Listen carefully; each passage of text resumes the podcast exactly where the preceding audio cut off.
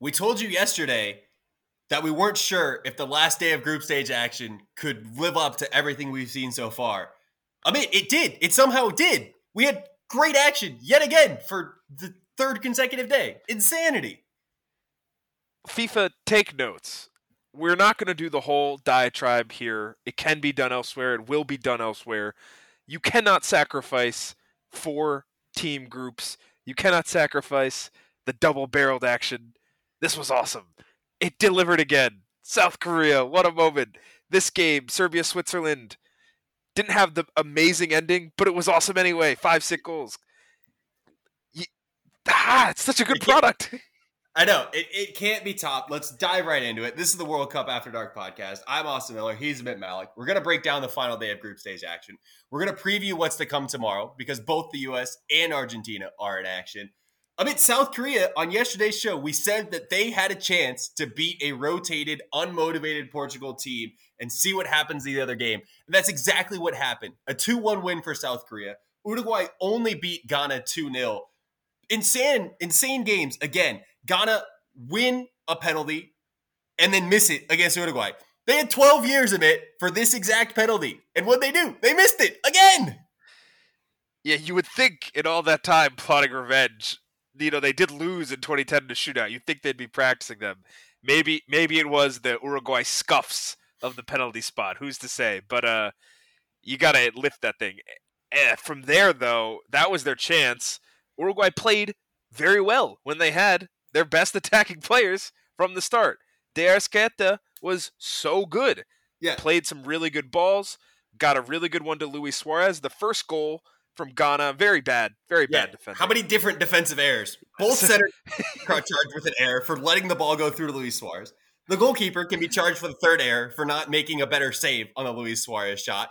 And then the other defender who let Arrascaeta just run by him to get to the rebound four different errors on the Ghanaians. All, all, started also from just giving the ball away extremely cheaply right. in the midfield. Yep. Uh, yeah, it, it, bad from Ghana defensively. Great goal from the Uruguayans for the second.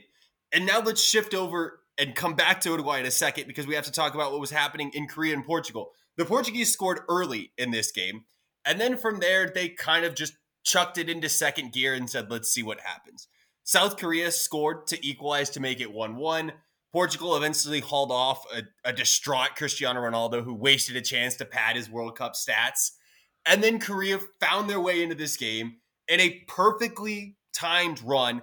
And for the first time this tournament, we saw elite Son Heung-min, right? That's what happened on this play that led to the Korean second goal. Totally. We had said, you know, South Korea's best chance is their best player changing the match with one play, one shot in this case, it was the pass. He picks it up, dribbles 70, 80 yards against a stretched defense. And then credit to Hwang Hee-chan, who sprinted also 80 yards himself yep. uh, to get available. And then the pass is sublime, right? He had just finished the sprint. He stops.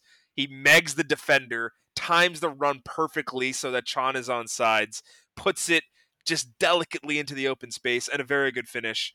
Scenes euphoria, jubilation. But the job wasn't done because there was still 10 ish minutes for Uruguay to, to get the third and send themselves through, and they couldn't. Right. It was really weird because there was a huge difference in first half stoppage times in these games.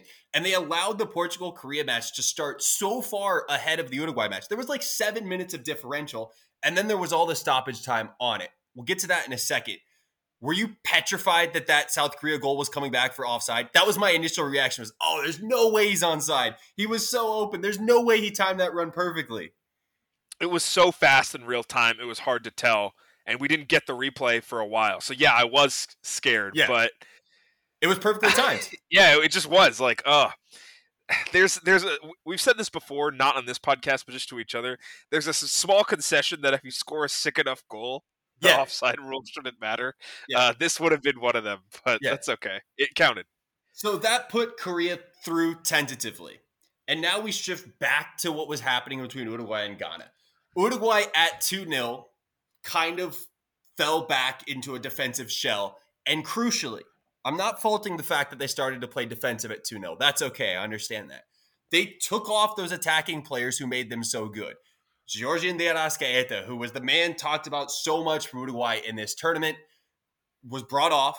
They also took off Luis Suarez and Darwin Nunez. That left them with Edinson Cavani up front and a mishmash of players in the midfield. Their best attacking player was probably Nicolas de la Cruz. When Korea score the goal to take the lead, Uruguay then now need to go score again. They're going out despite the 2 0 win. And also in this moment, Ghana are two goals away from going through themselves, that they can somehow haul themselves back in it and draw the match. And it was crazy because Uruguay made that decision and now, oh no, we have to go score. We have to go score. I think that was a big mistake by Diego Alonso. I don't fault him for trying to protect the 2 0 result, but I think he did it too early, especially with the difference between the two games. You have to know that you're going to have time to adjust. And so he could have brought those guys off after it was clear that South Korea wasn't going to win or didn't win the game. Instead, he did it too soon. He had to adjust. He didn't have the players to do it.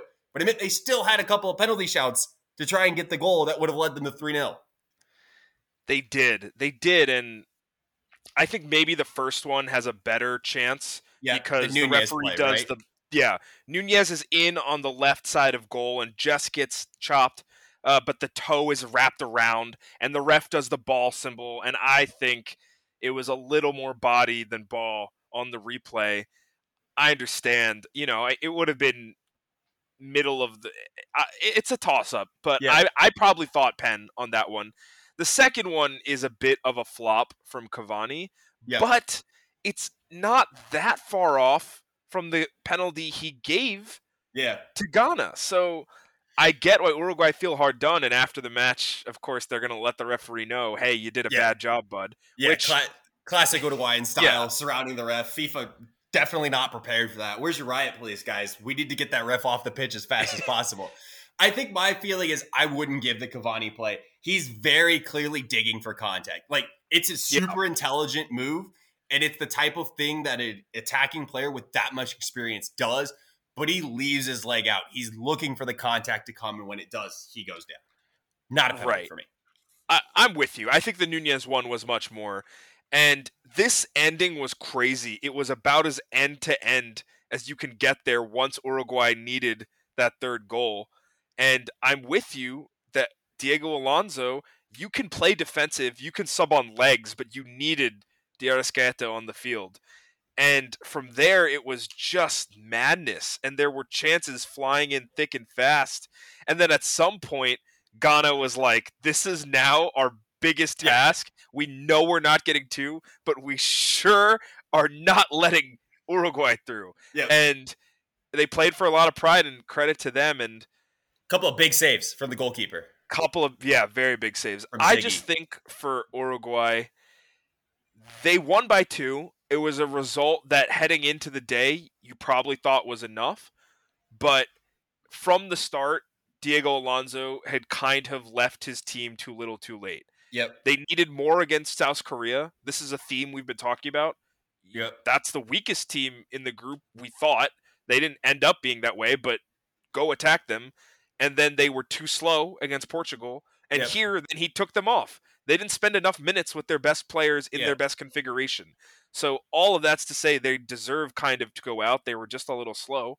And to this point, our closing rant yesterday was exactly on how you manage the double yeah. barrel tactics because it's a layer on layer and you can get it wrong and i think they got it wrong today you have to know that that result could have changed that you may need to go back and get it yep. and they seemed like they were either not aware or not ready for that possibility and they did get chances but they yeah. could have done more yeah and i think that's a lack of preparation right like you need to have somebody you trust that's watching that game and telling you, hey, Korea looks much more likely here. We need to be prepared for the fact that they might score. It wasn't right. the case. Korea's goal didn't come out of nowhere. They were creating chances. They were obviously taking the initiative. And Portugal did not look like a team that was particularly plussed either way, right? Like it was a lot like Spain yesterday. They were attempting to score, but they certainly weren't going all out for it. That cost them. I also thought Ghana was kind of odd down the stretch. I think once Uruguay opened up looking for that third goal, they should have been a lot more clinical because there was a chance to score one, break the Uruguayan hearts, and then go get another one and somehow sneak through. The penalty was also bad. I think Ghana could have had a better day than they did. Right. I think the overarching narrative and sentiment among Ghanaian fans will be Yeah, not revenge, but some sort of joy. placation, joy Yeah, um, for preventing their arch rivals for getting through. But they were good enough in these three games to have gone through. They had enough ana- attacking talent. Yeah, they didn't have a great defense, but a bunch of teams in this tournament had a similar team build to them. Um, they could have, and this group was really fun. And yeah, South Korea, they go through for, I think, deservedly for attacking Portugal. And I know they didn't get the result against Ghana, but those two goals mattered, and they Yep. went after it. So, Yep.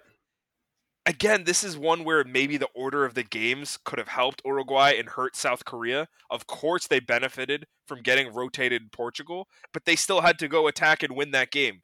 Yep. And Uruguay did the least against Portugal until it was too late. So yeah. I, I, I'm happy for Korea. I think they deserve it. I'm really happy for Son Heung-min, who you can tell it means a lot to him, and he Of course. bears a lot of burden on that shirt. I'm happy for all the teams that got through, almost all of them, but Poland, not Poland. not Poland, uh, not Portugal really either. Yeah, but they're good content. Yeah. So it's not that you always get rewarded for doing attacking soccer or having the right approach. That's not how soccer works. But when it works out like this, it did feel like everyone came away a little bit satisfied. Yeah, it was great drama as well. Like we said, it was fantastic. Switching to the other group, Amit, did we have the after dark moment of this World Cup? And is it did it come courtesy of Vincent Aboubakar, who scored a go-ahead goal for Cameroon against Brazil? A massive, massive moment. And then, on a yellow card, removed his shirt to get sent off in a game where Cameroon needed to go get another goal to protect themselves. That if the other match had drawn, they could have potentially gone through. And had they gone through, he would have been suspended for the round of 16. It was absolute madness. I respect the bit. I respect the commitment to celebrating a goal. He scored three in this World Cup. Three? I think he scored three. Maybe he only scored two. I don't know. Regardless, you just can't do that in that moment. And it was such an after dark moment. And we haven't even gotten to the Serbia Switzerland game. But talk quickly on Aboubakar. No, it was. We Yeah. this podcast obviously is called World Cup After Dark. We used to run a show way back called Sports Voice After Dark, which is just celebrating this kind of stuff. The weird, the wacky, and sure everyone likes the weird and the wacky, but this exact kind of like surreal what are you doing but I respect it moment because of course you just scored against Brazil and Yeah. you're the Cameroonian striker and you've been talking a big game all tournament. He did it. It was awesome. Go run to the corner. But then, knowingly or not, he had a yellow card and he gets set off. And it they needed another goal, like you said. Oh man, if if we had Sports Voice After Dark still running it now, immediate entry for athlete of the year. Yeah. This was an all time moment. Uh, until taken otherwise, he will be the World Cup After Dark uh, moment Fair. of the tournament. Yeah. So good. And hey, good for Cameroon, right? Yeah. I, they They- actually could have done more, and maybe I, I can see them feeling like they deserve deserved or should have done more. But this is still a great result for them, despite Yep. not going through. Had they defended better against Serbia, this might be a different story, right? Like, this is a fantastic result. Look, they benefited from a rotated Brazil that wasn't firing on all cylinders, but that's been the story of these third day matches. You take advantage of the team that rotates. That's part of the game, right? So it's a great result for Cameroon. I think quickly on Brazil, they rotated everybody that they could. You know, Pumas midfielder Dani Alves started right back. They got everybody on the pitch. I think they would have liked to have been a bit better. I thought Gabriel Martinelli was really good in this game. Not concerned about this result for Brazil. They still won the group, uh, but this wasn't great. I think they would have liked to have have won this match, and they probably had the talent out there that should have won it. I agree with you. It wasn't their best performance, but we I we said before this game yesterday, no one plays three clean games. Not Right. France, not Brazil. We just saw, not Spain, not Argentina. So it's okay to just Yeah. go through the motions a little bit. I have no doubt. No one has any doubt that they'll be up once the games Yeah. start. And nobody won all three of their group stage matches, which is insane. Not a single team went three of three in wins in this World Cup so far. All right, Serbia, Switzerland. This was the game that ended up mattering. Bad defending, just a clinic of bad defending and a clinic of great goals. It kind of petered out at the end. There wasn't a great moment in this game. Switzerland scored the winning goal early in the second half, but this game was what we expected it to be high level, high tension, the most hard fought game of this World Cup so far. Certainly the game that brought the most amount of afters in certain moments. Switzerland deserving of going through here for you? Of course they are. They, in a game between two teams with good offenses, good attacks, and not so great defending, they had the slightly better of it in both, right? Their three goals were very well worked, and they did enough. They had enough legs that at the end of the day, Serbia's attacking talent was as good as I thought. I had picked them here slightly as an underdog, but they did not have enough legs to consistently create. And that's what you saw after the 60th minute. They needed the third, they needed two really, and they couldn't really get enough chances consistently um, because they're not that fast. Um, and Switzerland were dangerous on the counter, but five goals were scored. They were all well worked, and Switzerland had three of them. Like it kind of comes down to they were just better in more moments. And Serbia's two goals were really good. Like they, Mitrovic they were very good, incredibly good goals. That third Switzerland goal, I have to say, takes the the cake for I think the most yeah. gorgeous team play of the tournament. Yeah, right. The ball gets recycled to Shaqiri, who, side note, unfortunately, I will be issuing an apology to Xherdan Shaqiri. Not that anything I said earlier was wrong, but you did it. You were yeah. game changing X Factor player in the World Cup. Congrats on resting those legs in August in the heat. Still only still only made it 65 minutes. Yeah. But that's okay. 65 minutes, but he was good. So yeah. the ball comes to him. He hits a delightful chip over the top, and then it's backheeled into the path of the striker for a one time finish. That's sumptuous stuff. But yeah, every goal in this was good. Um, Switzerland were good value, and it wasn't the prettiest the whole way through. Um, they're not anything special. I think they are right in the middle of boring European team, but their attacking soccer was very good and much yeah. more b- better than other boring European teams. Yeah, and at the end of the day, Serbia just didn't defend well enough to go through in this group. Like that's the story. They gave up three goals against Cameroon. They blew a 3 1 lead against Cameroon. They gave up three goals against Switzerland. They blew a 2 1 lead against Switzerland, right? Like at the end of the yep. day, when you get into leading positions at the World Cup, you have to be able to finish off those results. That I think is the the honestly the best way to look at it because yeah, if any other team said they were leading in two games at the World Cup, you yeah. expect six points. Four is disappointing. To get zero from those situations they got one. is a fit. It, one, sorry, the yeah. tie with Cameroon. To get one from that situation is a failure. So yeah. they'll have a lot of regret. I, it's definitely not like uh, overall institutional disappointment in the likes of Denmark or, or Belgium, right.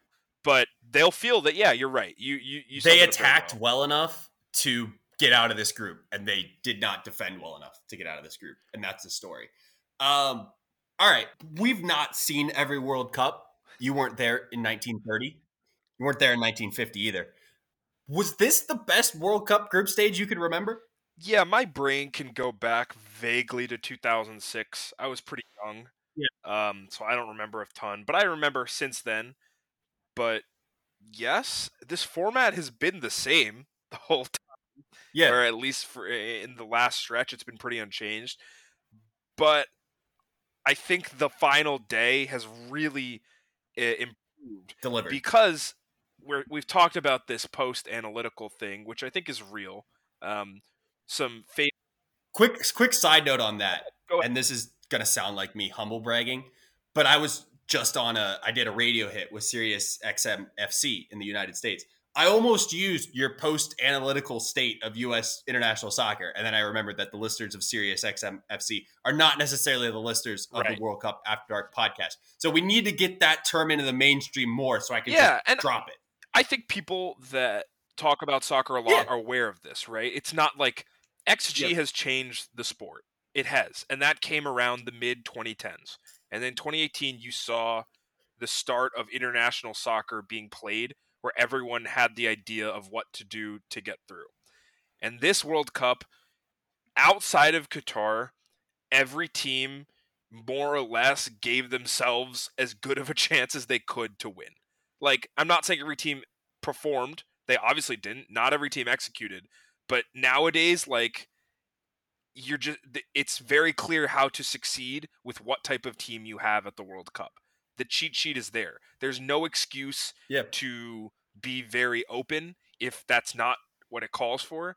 And there's no excuse to get tossed out early. If there's somehow a chance, right? You can play to your result on the final day.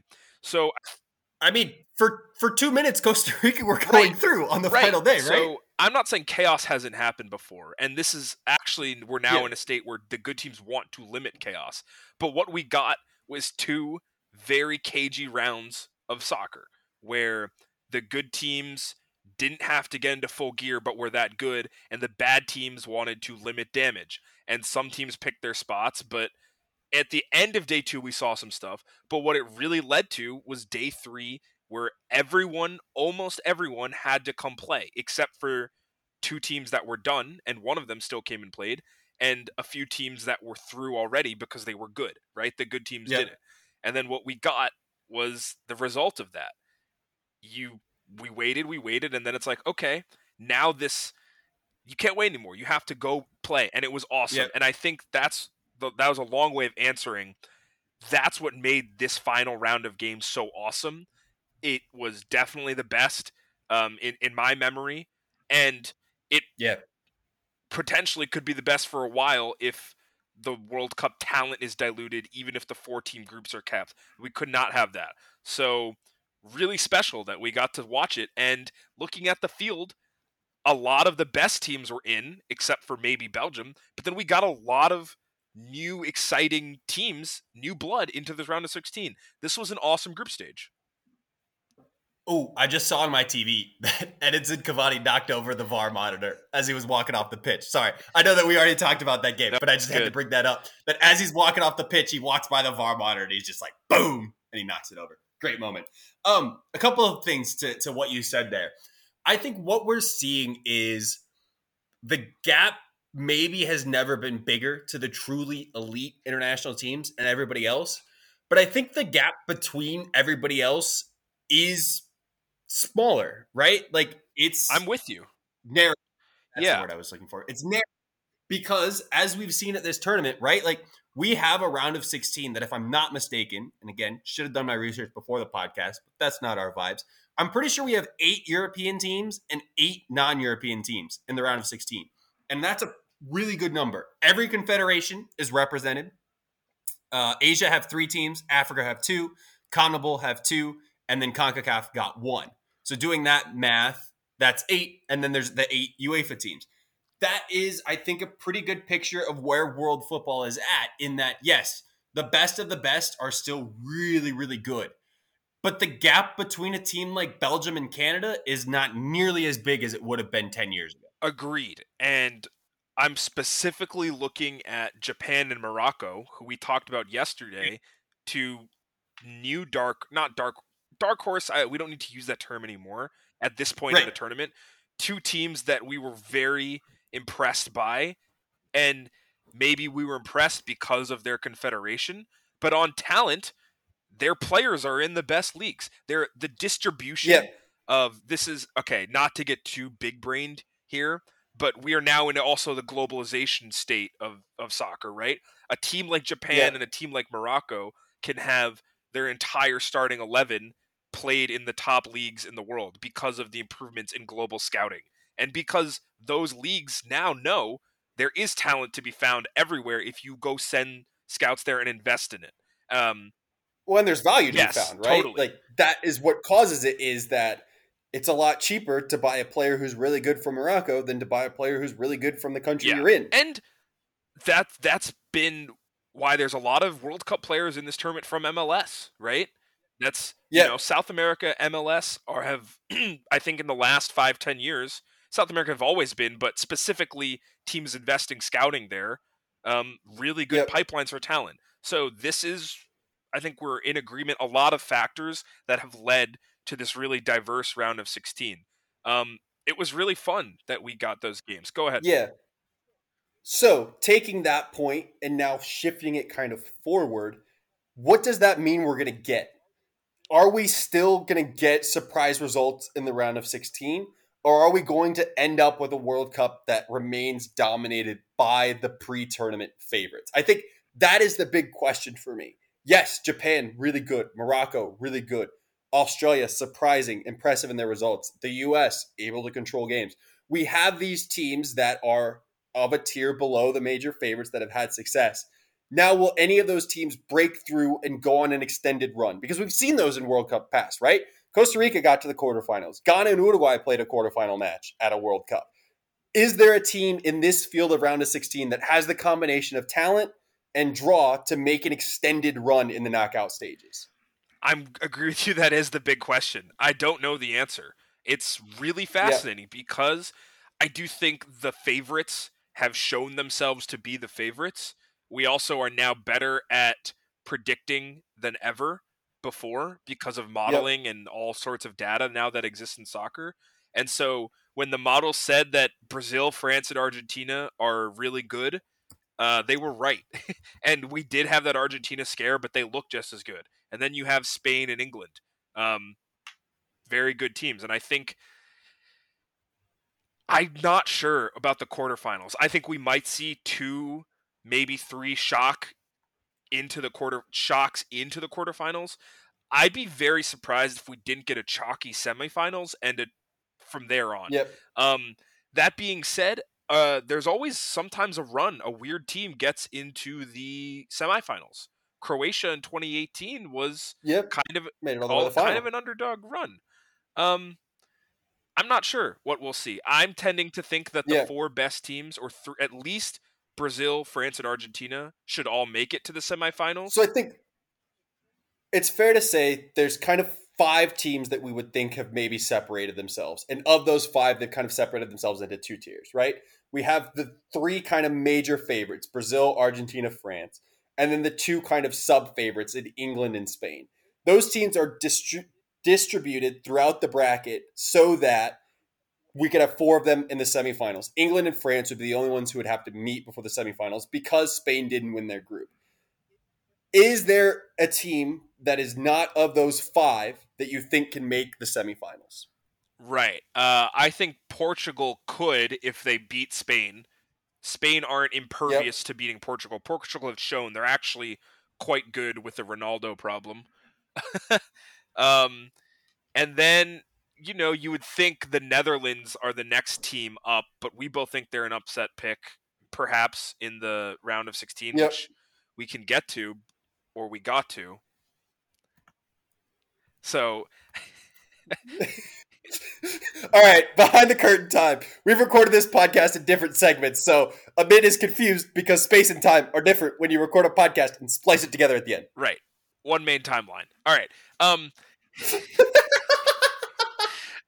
a Marvel Cinematic yeah. Universe reference. Um, Great. I I think Japan or Croatia, because one of them will be in the quarterfinals, of course, has a chance also. So those are very like mathy answers to like just on the draw, Portugal and those two teams could have a chance. But in any one game, I'm still taking the the teams right. I like. That being said, there's no way that we get an entire chalk of all the group winners winning. I just I can't see that happening. Well, also the group winners yes, aren't necessarily correct. chalk, right? Like Spain was a yeah. runner up, and so they're playing Morocco, who were a group winner. Japan were also right. group winners. Um, can you pull up your favorite 538 numbers? Can we steal their content yeah. here? I want to see who is the sixth most likely team to make the semifinals. Actually, it might be the fifth most likely team because they might have a better yeah. chance than so England, who would have I to go up against France. It's illustrative and what we might expect, right? Brazil first, Spain, then Argentina, yep, then France. There's four. England, which we thought those are the still, still are five. Yep. Then Portugal, the Netherlands which okay. checks out. And so, is that to win the tournament or the make the semifinals? Um, winning World Perfect. Cup great. is the same. Yeah, great. Okay, interesting. So, I think I generally agree that chances, probabilities, and everything that would be what I would probably have if I were ranking the teams as far as who could go the furthest. I think the two teams that I look at that could upset that hegemony are Morocco and Japan. We've seen good stuff from them at this tournament. Morocco outplayed a theoretically elite European team in Belgium. They matched Croatia blow for blow. I think Morocco Spain can be a really good knockout round match. And I think Morocco have the mindset and the capability of taking the game to Spain. And with a couple of breaks that go their way, with maybe some poor Spanish finishing, they can win that game and they can go through. Japan are another team that I think could have success. They match up with Croatia. I think that's another really, really good round of 16 game. And Japan have shown that against favorites who dominate the ball in possession, they can be effective. They did it twice. They did it against Germany, they did it against Spain. In a theoretical quarterfinal matchup against Brazil, you wouldn't want to overlook Japan because of what they've done already in this tournament. I think those are my kind of two teams that look really interesting. And I think you kind of have to throw the US in there as well because of the style that they've played, the amount that they've been able to control a game. As we'll get to in a minute, we'll talk about the US and the Netherlands.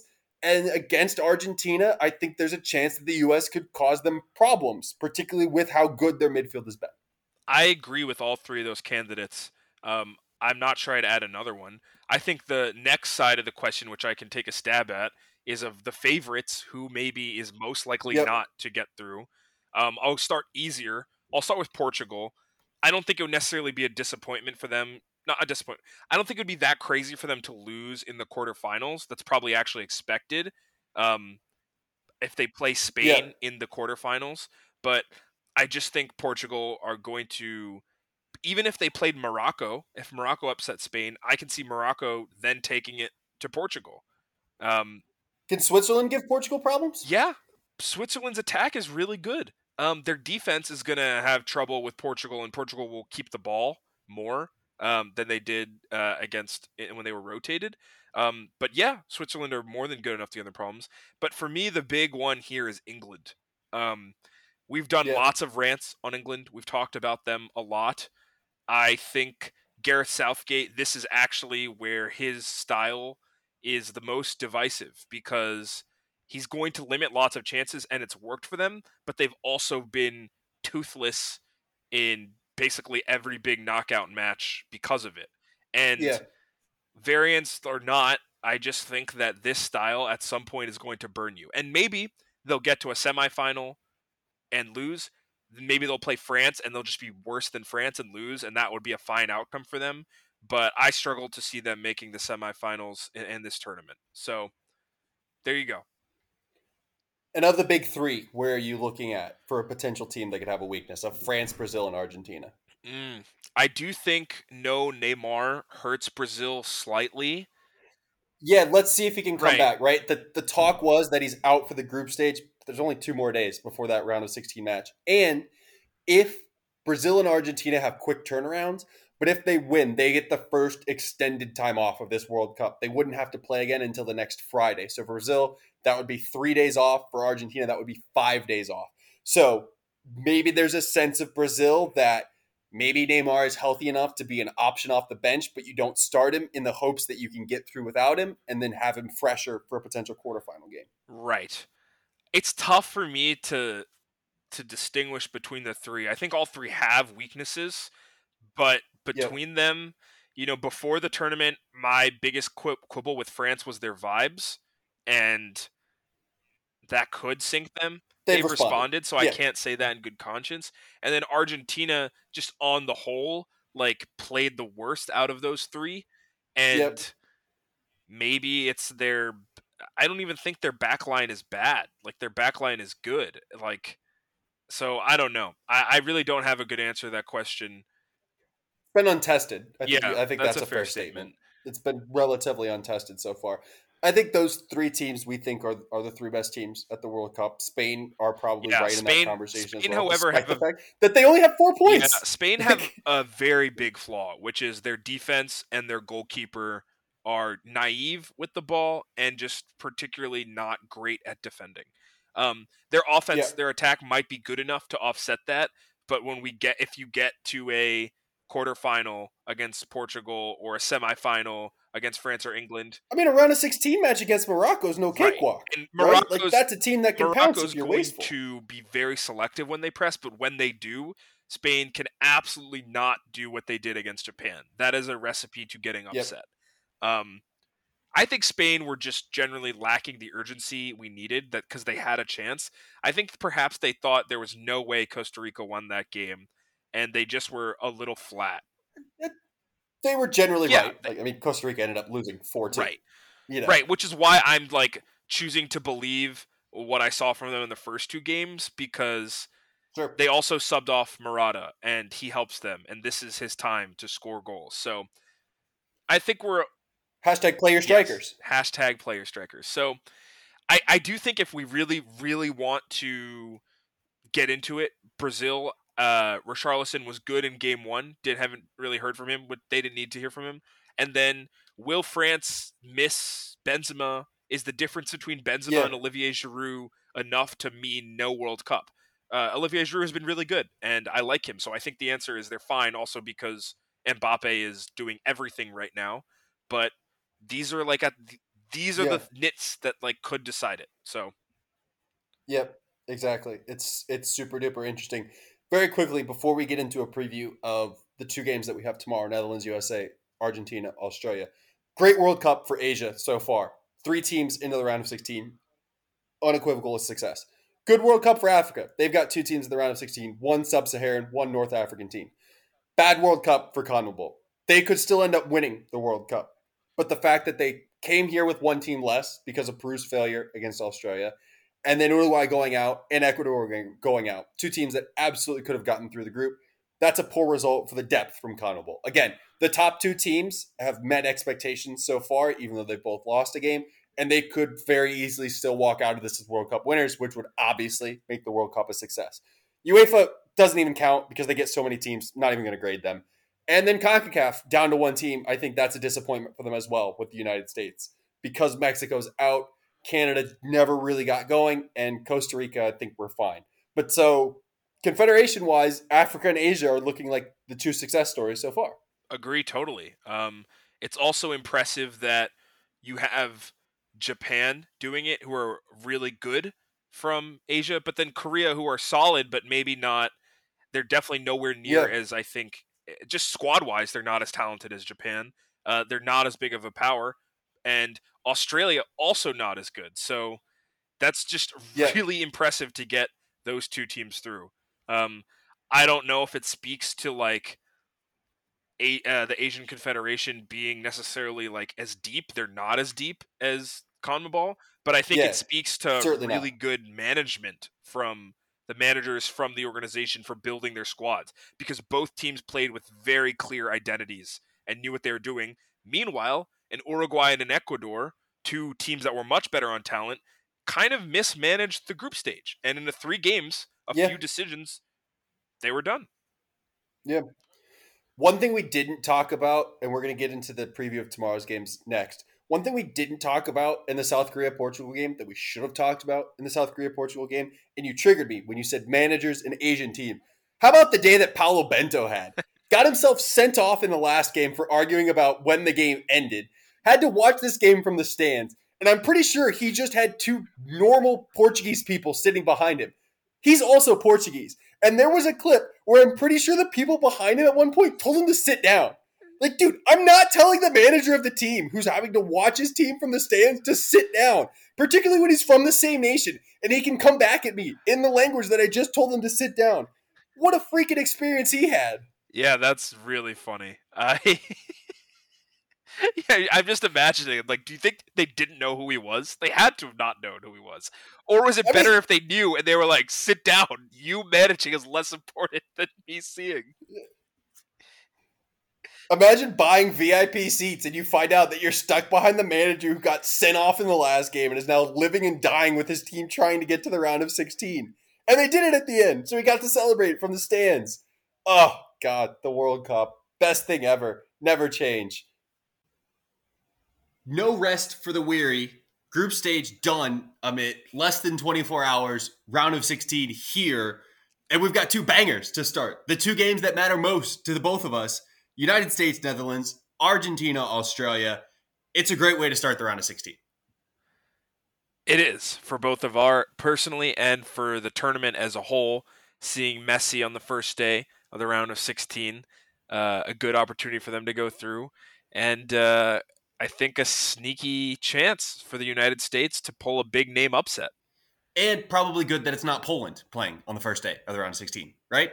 Just for the overall vibes of the tournament? Yeah. Yeah. All right. So USA Netherlands. You and I both think that this is a pretty good matchup for the U.S. men's national team. What makes you say that? And what do you think is most important to them going through in this match? So first of all, uh, 538, got to roll it out Yeah, at this yeah, point in the podcast. Uh, Netherlands 66%, USA 34%. This is to go Uh, through, right? Just to go through, right? No draw. So just to go through. That's probably a tad too high for me. I think that the Netherlands are favored, and maybe I'm just nitpicking here, but the reason why is because the US played England, a better team than the Netherlands, Yep. well, had more XG than them. It was a low scoring game. We've talked about that a bunch of times. It was 0 0. Both XGs were below one. But the US midfield is one of the best at controlling the field, dominating the, the way the game is shaped. And the Netherlands play five in the back and don't want to commit too much forward. So this is a cagey game. This is a low event game. And the US have so far been very good defensively at this World Cup. So it's just going to be hard for either team to really assert their dominance. I think that helps the underdog here. It does, but I think my counter to that is this might be a game where there's not a lot of opportunity and there's not a lot of great chances. And you know what Netherlands have done in this tournament? They've scored goals on not great chances, and the US hasn't done that so far. That might be the difference here, right? Right. If this game, as many World Cup and especially World Cup knockout games do, come down to the moment of brilliance, then Netherlands has a few more of those guys that can deliver it. Right. I'm backing Cody the dude Gak- who, yeah, the guy who's already done it in this tournament three times in Cody Right. Gakpo. Yeah, and again, my spin zone earlier in the Right. week was he's due to not score crazy goals, but uh, watching him, it's clear how much of a cut above he is most of the attackers in this tournament. Um, I think this is another big set piece game. I think from Yep. here on out, for every game left in the tournament, I might have to just do it as a bit. This is a big set piece game, um, especially where both of these teams are not they have decent attacking players but structurally do not want to commit too much to their Yeah. attack. So it's just the chances as you said are few and far between.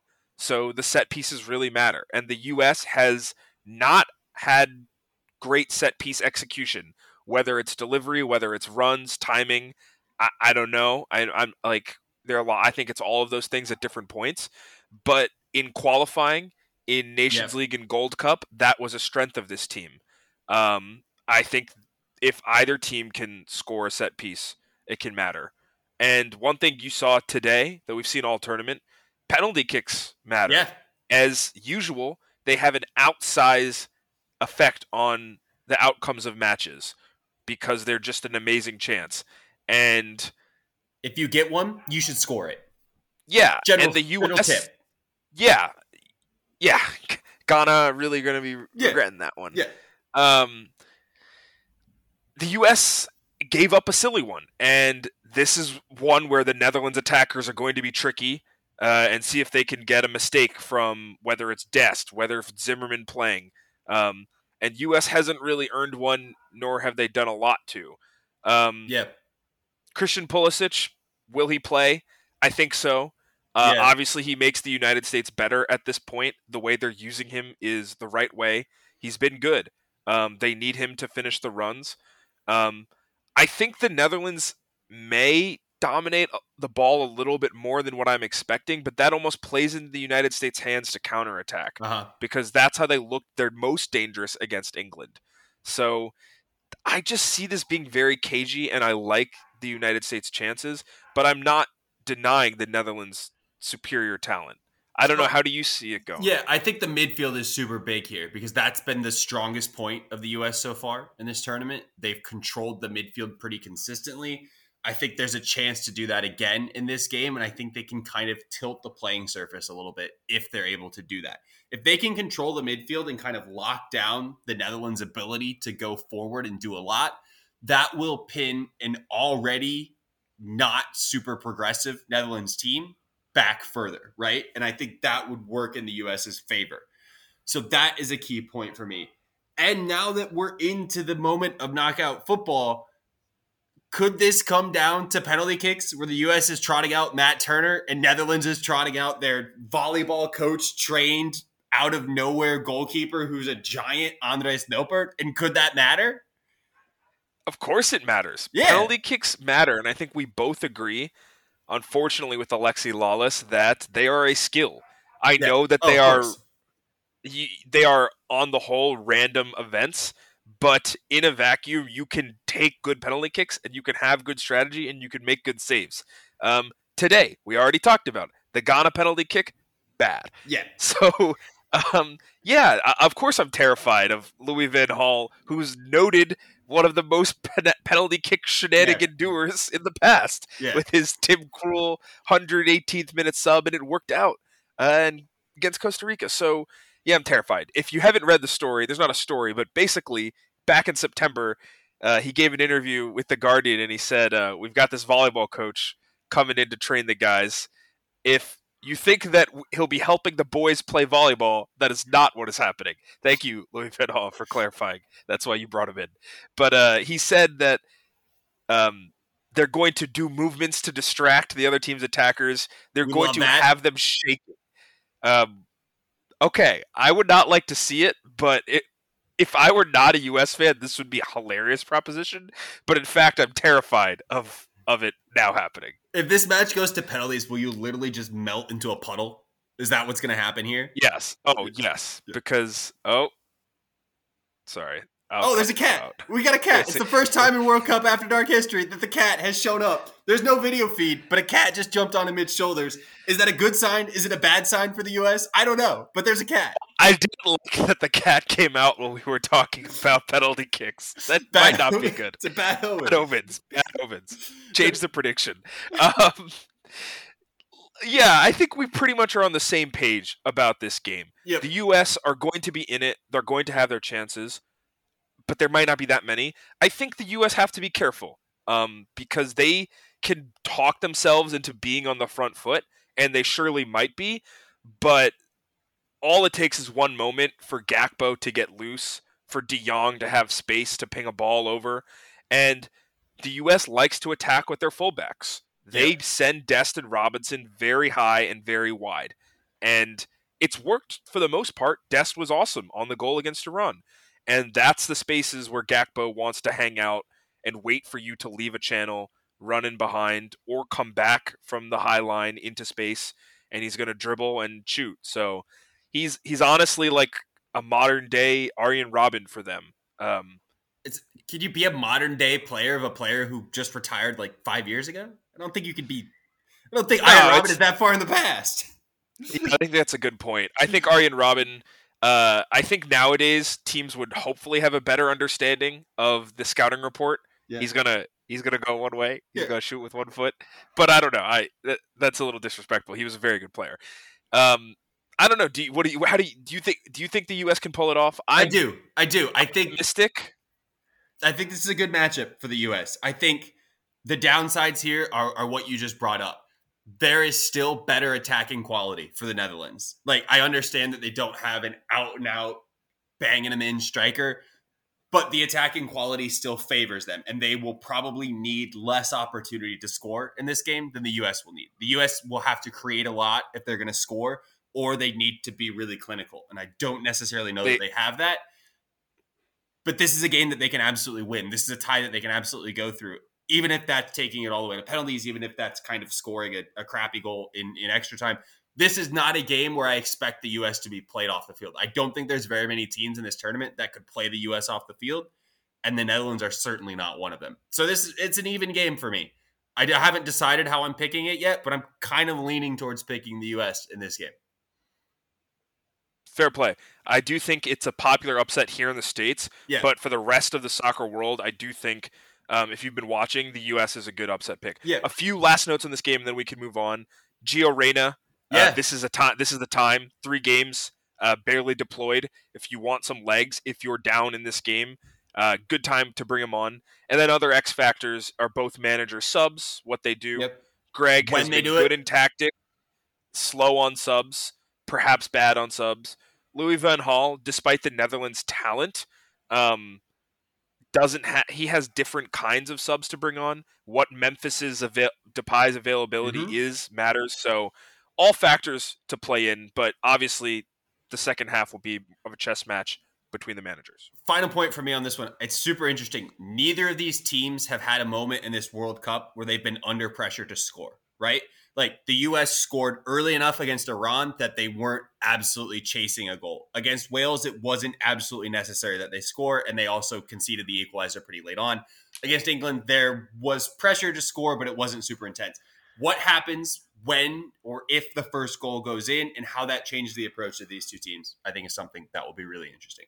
All right, the other game of it Argentina against Australia. On paper, Argentina, the heavy favorites here. They have more talent, they are more organized, they look to have found a rhythm. But Australia have shown themselves to be dangerous. They've shown themselves to be efficient in the way that they play. Is there a path for the Socceroos to win this match, to go through? because it's one game, yes, of course, anything can happen. Uh, I do think this is relatively straightforward to predict how Yeah. it will go. Australia will defend. They will look to counter whenever they have a chance, especially if they can get two on two, three on two, even if it's two on four, three on four, whatever. Yep. And Australia is going to dominate the ball, pin them in, uh, have to deal with Australia's organization and Argentina has gotten better at that with Yep. each game. Um, again, it's pretty like I don't think the game's not going to go like that. And you know, at some point, if Argentina are up one or two, Australia will throw their full might at chasing it. Um, I think Australia's best best path here is frustrating Argentina into the 70th, 80th minute and getting a goal. I know Argentina are good enough to, or I know Australia are good enough to score. I saw Yeah. them do it three times against three better teams. I could even count on that here. I don't know if one goal is enough. Yeah. Um, Argentina have just created so much. They have weapons off the bench. If for some reason it's not going, so that's why I think if Australia only score one goal, it better be late, Yeah. uh, or they need to score and get an all-time goalkeeping, defending, bounce performance to get to penalties. Um, it's just it's gonna take that kind of night for Australia to have a chance. It's going to be a, not just a nightmare for Argentina, like an all-time Yeah. crazy bounce. And I'm not saying that can't happen. They could also bounce their way into two goals, and then it would be really on. But the pattern of play in this one is going to be Australia dominating and seeing how hard they have to flex their muscles to create good chances. And I think what works against Australia here is Argentina already had that game at this tournament, right? Like they had that game against Saudi Arabia and they didn't win it. It's kind of hard to expect that game to happen twice in the span of four games, and that's what would probably have to happen here. I think Australia can can can frustrate Argentina. I think they can create a, a solid defensive line, but I think the amount of attacking talent that Argentina has and the fact that they've played this game basically three times already at this World Cup, they know how to play this style. They have slowly but surely figured it out. They know what players need to be in the starting 11, they know how to combine, and they also have the greatest player of all time in the history of the sport who can come up with moments of brilliance if other things aren't working. So, all of that put together, it's hard for me to see a scenario in which Argentina do not go through from this game. But it's been a crazy World Cup, and maybe the round of 16 will be crazy as well. We're in full agreement on this Yeah. game. Um, Enzo Fernandez is Yep. the player that has changed the outlook. It's allowed Rodrigo De Paul There to we get go. in the right spot. There we go. and do better. I do think this is another game for Alvarez. Um, Yep. He just, you know, if you're not going to be getting in behind, um, start Alvarez. He's a bigger body. He does more stationary forward things. Um, I He think that'll help. And if you need, those big Australian center backs a bit better, perhaps, than, than Lautaro yeah, Martinez. and if you need Lautaro Martinez, you have him. Right. Like it's it, it's not a knock on Martinez by any means, who we agree is a great player. So this is going to be a, I think, a comfortable Australia win, but you never know. Argentina. Sorry, Australia. Australia. Uh, the two A's, A's. Although maybe you I- were just putting that on the record so you can cut it after. And when Australia win 3 1, you're just like, "Uh, it's a comment. I Yeah. said it. No, I think this will be a comfortable Argentina win. Uh, it's hard to see it going another way, and Yeah. yeah, I don't I don't have a ton else to add. Yeah, one final thing on this. It looks like Angel Di Maria will miss at least from the start. I don't know if he'll be an option off the bench. That'll change things for Argentina. That's that's going to be an enforced change. That's not a change that they would have wanted to make. I think they'll be okay. They'll be able to kind of deal with that, but that's certainly one thing to watch here. So, end of the day, are you picking the USA or Netherlands? USA. I'm taking USA and Argentina as well. I think they're going to meet in the quarterfinals, and I think this podcast is going to be a lot of fun. All right, we'll be back tomorrow to break down the results from those two first round of 16 games. We'll also kind of take a bigger picture look at the round of 16. We were rushed for time here trying to, to get everything in from the last wild day of group stage action. And we'll also, of course, look at Sunday's matches ahead of those. So stay tuned for more next time on World Cup After Dark. As always, thanks for listening.